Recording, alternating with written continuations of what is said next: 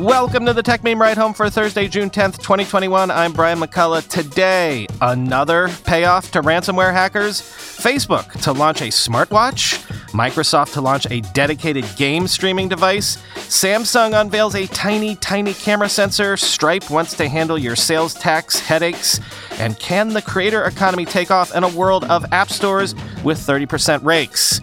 Here's what you missed today in the world of tech. JBS, the largest meat company by sales and a top supplier of chicken and pork in North America, revealed it paid an $11 million ransom in Bitcoin to resolve a cyberware attack last week, quoting the Wall Street Journal. The ransom payment in Bitcoin was made to shield JBS meat plants from further disruption and to limit the potential impact on restaurants, grocery stores, and farmers that rely on JBS, said Andre Nogueira, chief executive of Brazilian meat company JBS SA's U.S. division. Quote, it was very painful to pay the criminals, but we did the right thing for our customers, Mr. Nogueira said Wednesday in an interview with the Wall Street Journal. He added that the payment was made after the majority of JBS plants were up and running again. Mr. Nogueira said JBS learned of the attack early on Sunday, May 30th, when technology staff members noticed irregularities with the functioning of some servers.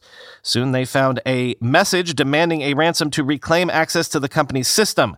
Mr. Nogueira, who was traveling, said he was awakened around 5 a.m. by a phone call from from his chief financial officer, notifying him of the incursion. JBS immediately alerted the Federal Bureau of Investigation, Mr. Nogueira said, and the company's technology team began shutting down the meat supplier systems to slow the attack's advance. JBS called in technology vendors that had previously worked with the company, as well as cybersecurity experts and consultants who began negotiating with the attackers.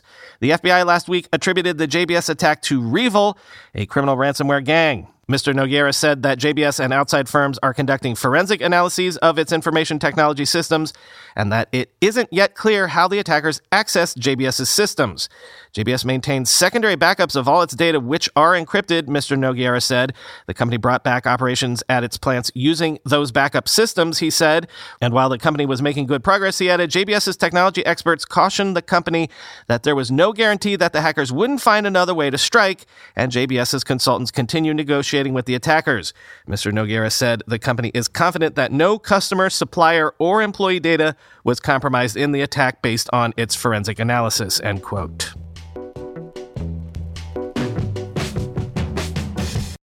According to The Verge, Facebook is planning to launch its first smartwatch featuring a detachable display with two cameras and a heart rate monitor, and it's going to come out as soon as next summer. Quote, a camera on the front of the watch display exists primarily for video calling, while a 1080p autofocus camera on the back can be used for capturing footage when detached from the stainless steel frame on the wrist. Facebook is tapping other companies to create accessories for attaching the camera hub to things like backpacks, according to two people familiar with the project, both of whom requested anonymity to speak without Facebook's permission. The idea is to encourage owners of the watch to use it in ways that smartphones are used now. It's part of Facebook CEO Mark Zuckerberg's plan to build more consumer devices that circumvent Apple and Google, the two dominant mobile phone platform creators that largely control Facebook's ability to reach people. Facebook is working with top wireless carriers in the US to support LTE connectivity in the watch, meaning it won't need to be paired with a phone to work, and sell it in their stores the people familiar with the matter said.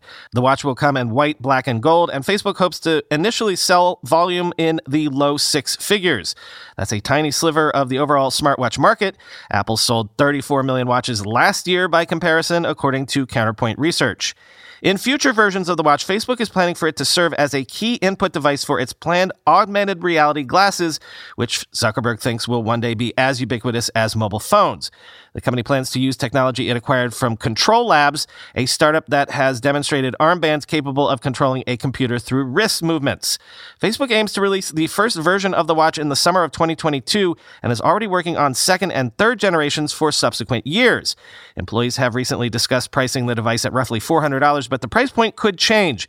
While it's unlikely, Facebook could also scrap the watch altogether, as the device has yet to enter mass production or even be given an official name. End quote.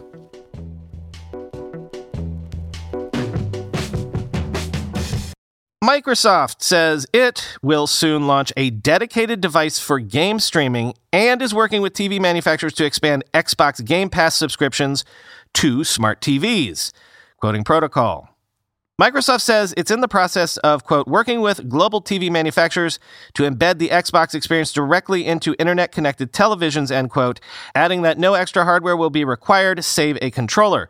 But the company is also, quote, building its own streaming devices for cloud gaming to reach gamers on any TV or monitor without the need for a console at all, end quote. These plans mark a substantial step forward for Microsoft's subscription ambitions and could enable the company to reach additional tens of millions of customers, some of whom may not be interested in a game console but are still enticed by the appeal of a true Netflix for gaming platform. The approach, if successful, could also reduce Microsoft's need to compete directly against Sony's PlayStation.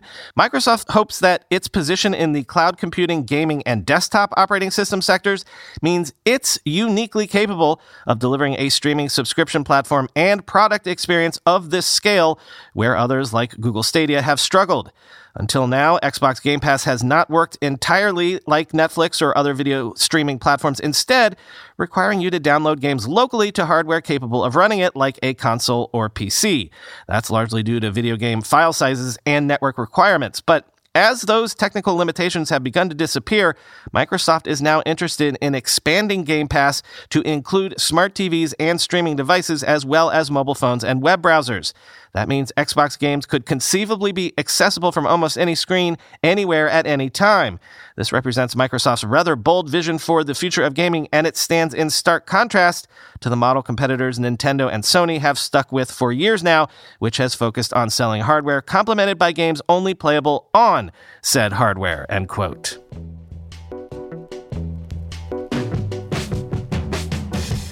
Samsung has unveiled a 50 megapixel sensor with pixels just 0.64 micrometers in size, the smallest in the industry, which Samsung says can be used in ultra wide or telephoto modules. Quoting The Verge. The ISOCELL JN1 is a 50 megapixel sensor with a relatively tiny 1 by 2.76 inch format, meaning its pixels are just 0.64 micrometers in size. For comparison, Samsung already broke records in 2019 with the slightly larger ISOCELL Slim GH1, another 50 megapixel sensor with 0.7 micrometer pixels. Conventional camera wisdom says that smaller pixels usually result in worse image quality with higher noise. So, why is Samsung doing this? According to the company, it's about form factor versatility. The sensor's smaller size means it can be used in ultra wide or telephoto camera modules, which are challenging to design when size is at a premium, or as a way to reduce the height of the primary camera bump. As with other high resolution camera sensors, the JN1 will make use of pixel binning technology that combines multiple pixels into one for higher light sensitivity. In this case, Samsung says the sensor will capture 12.5 megapixel photos with the equivalent of 1.28 micrometer pixels, and the company is also claiming a 16% boost to light sensitivity with its ISOCELL 2.0 tech. End quote. The JN1 is apparently already in mass production, so expect to see this showing up in smartphones in three, two, one.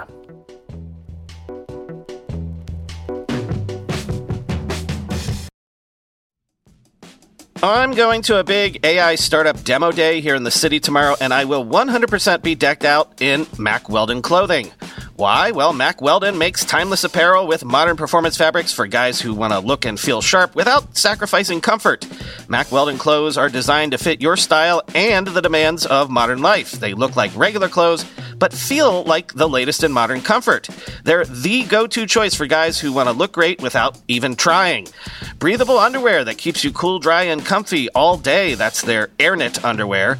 Crazy, comfortable, but elevated sweatpants, the Ace collection. An upgraded classic polo with antimicrobial silver threads, the Silver Peak polo. That's my personal fave. And ultra soft antimicrobial tees for when you need to stay fresh longer. Their silver crewneck t shirt. Get timeless looks with modern comfort from Mack Weldon. Go to mackweldon.com and get 20% off your first order with promo code RIDE. That's M A C K W E L D O N.com, promo code RIDE. Okay, it's time to commit. 2024 is the year for prioritizing yourself. Begin your new smile journey with Byte, and you could start seeing results in just two to three weeks. Just order your at home impression kit today for only $14.95 at Byte.com. Byte clear liners are doctor directed and delivered to your door. Treatment costs thousands less than braces, plus, they offer financing options, accept eligible insurance, and you could pay with your HSA, FSA. Get 80% off your impression kit when you use code WONDERY at Byte.com. That's B Y T E dot com. Start your confidence journey today with Byte.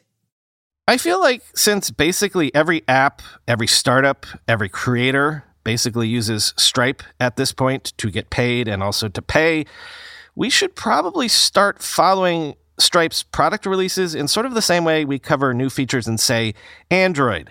It's that fundamental to developers and entrepreneurs at this point. So, to that end, let me let you know that Stripe has launched Stripe Tax which will provide automatic updated sales tax calculations and related accounting services to customers in the US and around 30 countries.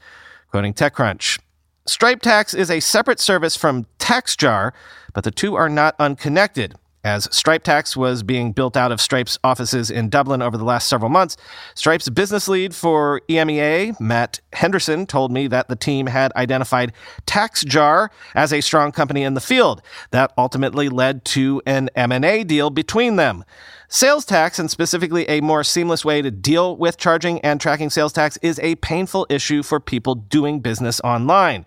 Digital and physical goods are taxed in over 130 countries, Stripe said, and within that, there can be a huge amount of variation and compliance complexity since codes get updated all the time, too. Mishandled sales tax, meanwhile, can result in pretty hefty fines, sometimes up to 30% interest on past due amounts. Unsurprisingly, a sales tax tool has been the most frequently requested feature from Stripe's customers, Henderson said, a call that presumably only got louder in the last year as e commerce and digital transactions went through the roof with COVID 19.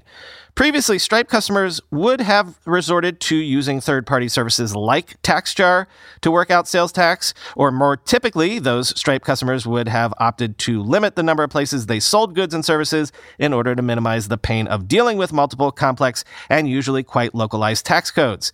TaxJar came to Stripe's attention with an established operation, 15,000 customers at the time of the acquisition, and Stripe wisely bolted that on as a standalone business, which means that new and existing customers that use TaxJar can continue to use it as is. That is to say, at least for now, they do not need to be Stripe Payments customers in order to use TaxJar, even if the integration between the two platforms will only improve over time. Stripe Tax, on the other hand, is being built from the ground up as a product aimed specifically at increasing touchpoints and stickiness with Stripe customers. Stripe Tax provides real time tax calculations based on customer location and products sold. Transparent itemizing for customers, tax ID management in areas like Europe where business customers can provide their code and get a reverse charge on tax if they are under a certain turnover threshold themselves, and reconciliation and reporting across all transactions to make filing and remittance easier but there is, for now, no way to use Stripe Tax outside of Stripe payments. This could pose some problems for some customers because these days, many of the strongest retailers will take an omni channel approach that might cover selling through marketplaces, selling through websites, selling through social media, and more. And not all of those experiences may be powered by Stripe. It will be worth watching whether future iterations of Stripe Tax can account for that. Stripe's most significant product launch prior to Stripe Tax Stripe Treasury last December underscores how the company is currently very focused on diversifying outside of its basic payments business and opening the platform to much wider, more scaled transactions, end quote.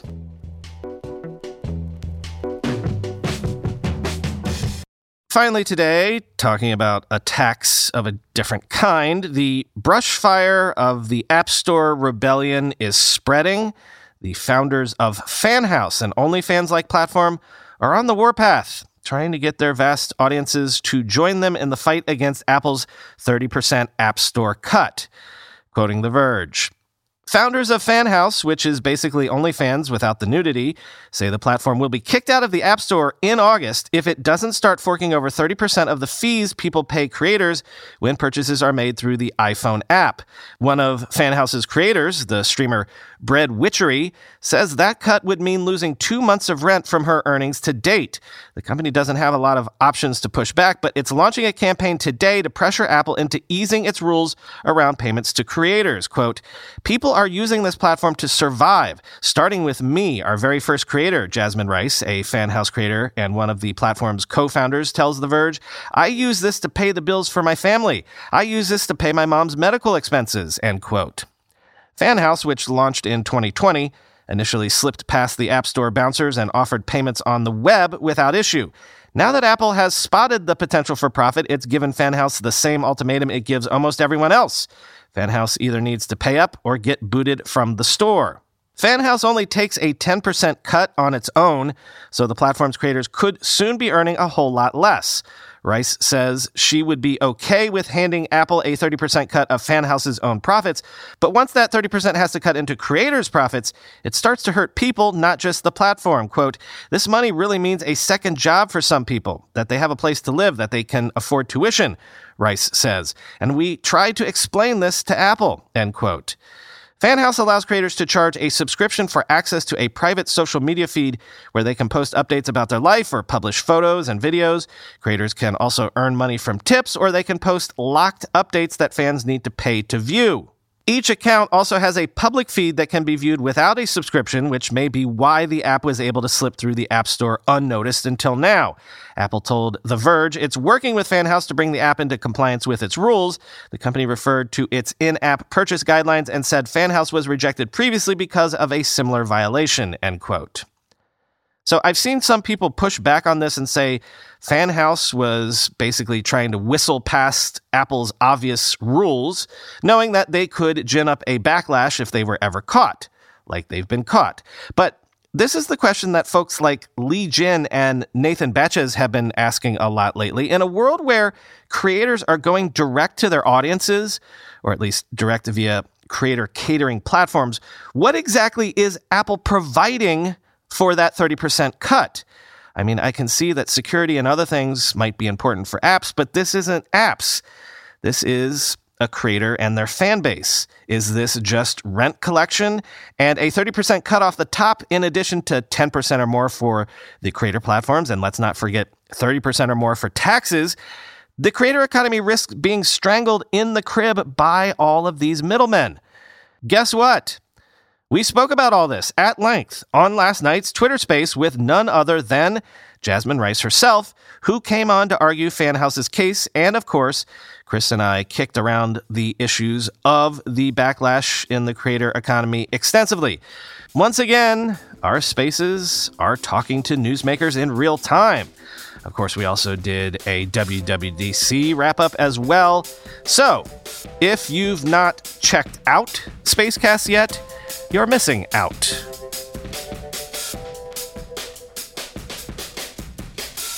One thing Chris said last night about Fanhouse and the App Store 30% rake controversy was that increasingly digital platforms function much like governments. They're literally that powerful, so why shouldn't they have their own sort of tax regime?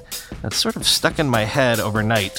And we did end up talking about how various industries settle on various take rates, like 15% for agents, 5% for real estate. And yes, if you look at the average tax rate around the developed world, it settles in on average at around 30%. But that's the point. If you have to pay 30% on every dollar you charge, and then another 30% of that, then every dollar becomes 49 cents before you even see penny number one. That's functionally so onerous as to be non functional, in my opinion. If commerce is moving to the digital realm, can we afford to have to render unto two different Caesars what Caesars thinks belongs to them? As I argued last night, I don't think the market can really sustain that. And that's what I think we're actually seeing right now is a natural settling to a sustainable pie slicing based on what this particular market can bear. It's how capitalism works. And I just don't think that 30% is sustainable. Talk to you tomorrow.